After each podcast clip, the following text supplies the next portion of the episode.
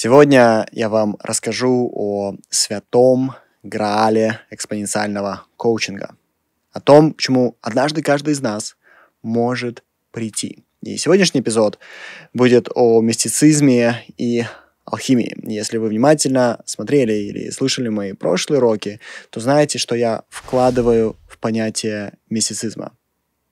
Мистицизм — это объяснение того, что сегодня является для людей необъяснимым, но однажды будет понятным. Например, Жорж Леметр, известный астрофизик и бельгийский священник, предсказал идею расширяющейся Вселенной и большого взрыва, которые объясняют происхождение Вселенной. И чтобы вообразить эту теорию, нужно было быть мистиком. Что сделал Леметр? Он объединил теософию, математику, астрофизику и предположил, что не было доступно до этого никому. И впоследствии он за это открытие получит Нобелевскую премию. Или Карл Юнг, когда он предположил, что существует коллективное бессознательное, он сделал в чистом виде мистическое утверждение.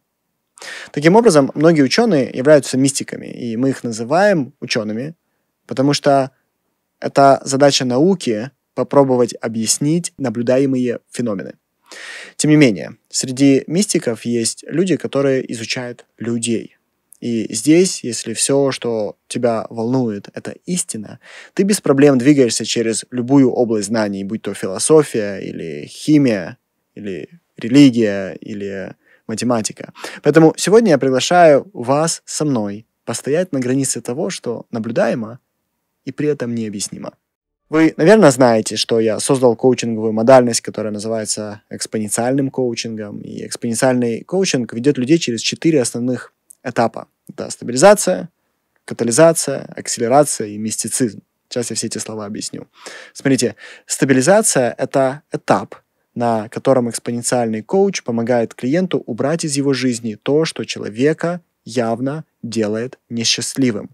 Например, если у тебя большие проблемы в отношениях с коллегами на работе, то коуч тебе помогает как можно быстрее наладить эти отношения с ними, либо выйти из этого коллектива с достоинством и найти другой хороший коллектив.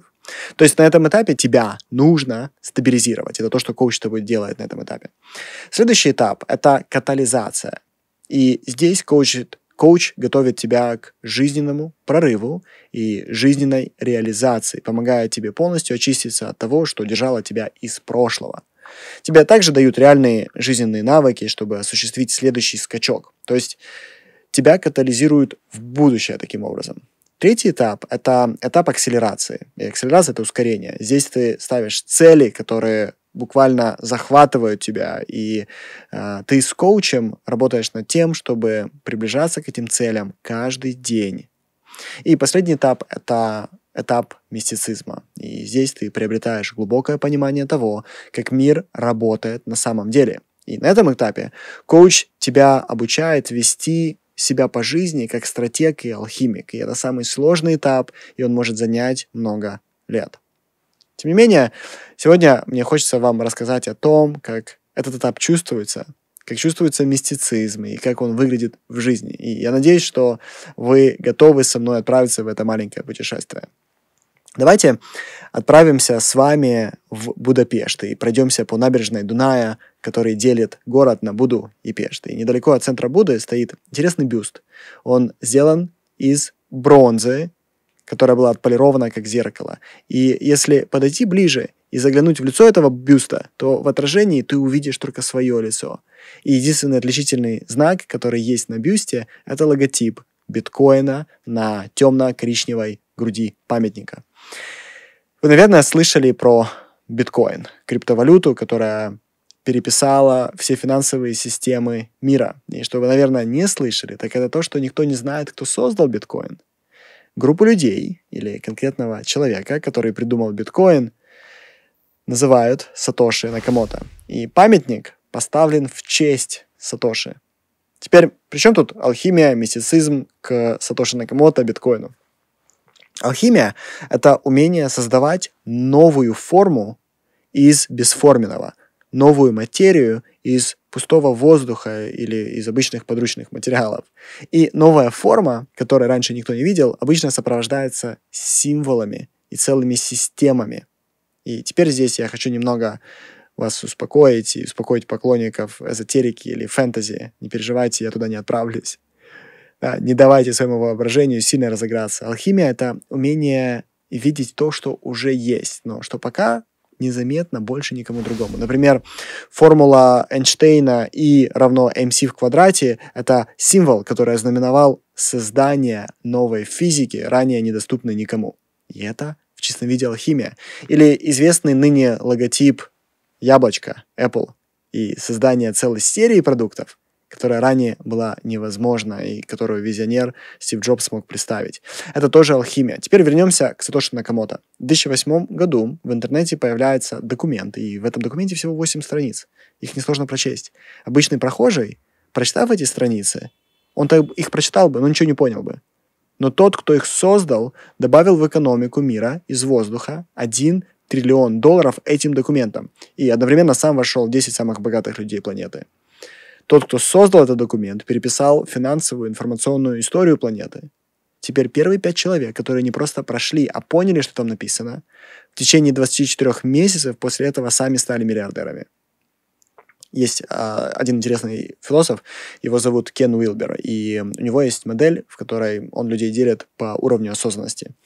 И один из самых высоких уровней осознанности в его модели это уровень алхимии. И алхимики в своей голове могут уложить модель работы всего мира. Это дает им возможность создавать новые системы и символы, которые эти системы окружают. Под Алхимикам в модели Уилбера находится стратегия. Это люди, которые в состоянии читать новые символы и понимать, куда мир благодаря этому начнет двигаться. То есть Сатоши Накамото работает на уровне алхимии. А первые пять людей, которые смогли понять этот документ, прочесть его, живут на уровне стратегии. Что отличает алхимиков и стратегов от всех остальных, это то, что они действуют над миром, в то время как остальные действуют в миру.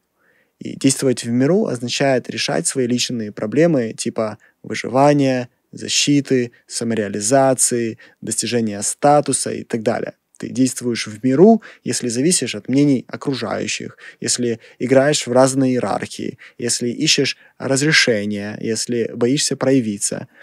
И мистики э, уже, или мистика, эти вещи уже не волнуют, потому что они их оставили в прошлом.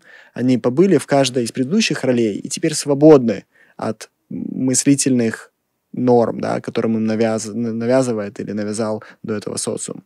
Теперь, чтобы пройти, тебе необходимо побыть в каждой роли, и иногда нужно, чтобы тебя кто-то провел. Именно поэтому я делю экспоненциальный коучинг на четыре условных этапа, где первые три проводят тебя через мир, а последний этап показывает, как работать над миром. И в начале этого эпизода я также вам пообещал, что расскажу, как это чувствовать себя на уровне алхимии. Большинство людей двигается по пирамиде Маслоу, используя разные стратегии выживания на каждом уровне. Кто-то агрессивно пытается добыть для себя ресурс, да, буквально вырвать его, или получить безопасность. Кто-то угождает людям, которые стоят выше по иерархии. Кто-то достигает этой иерархии, будучи доминирующей силой, кто-то получает то, что хочет на основании компетенции, трудоголизма, но в любом случае все равно играет в иерархию. И жизнь происходит с ними, и они реагируют на то, что происходит в их жизни. Их всех пугает неизвестность, и они все испытывают негативные эмоции, когда вещи идут не по плану, не понимая истинную причину их человеческого опыта. Алхимик принципиально в это все не играет, так как больше нет причины страдать, ты можешь непрерывно смотреть в темную бесконечность. Алхимики являются инструментом созидания, они наблюдают, как через них происходит жизнь. И алхимики одновременно могут удерживать перспективы прошлого, настоящего, они могут удерживать перспективы своей коммуны и большого количества других людей. И они могут из будущего влиять на то, что есть сегодня в настоящем. И Сатоши никому не известен, потому что ему не нужно ничего доказывать. На его счету лежит более 60 миллиардов долларов в эквиваленте биткоина, ему не интересно их брать. Сатоши чувствует глубокое, бескомпромиссное, радостное спокойствие. У него нет цели. Он создал биткоин, потому что этот биткоин должен был быть создан через него. И так чувствуется алхимия.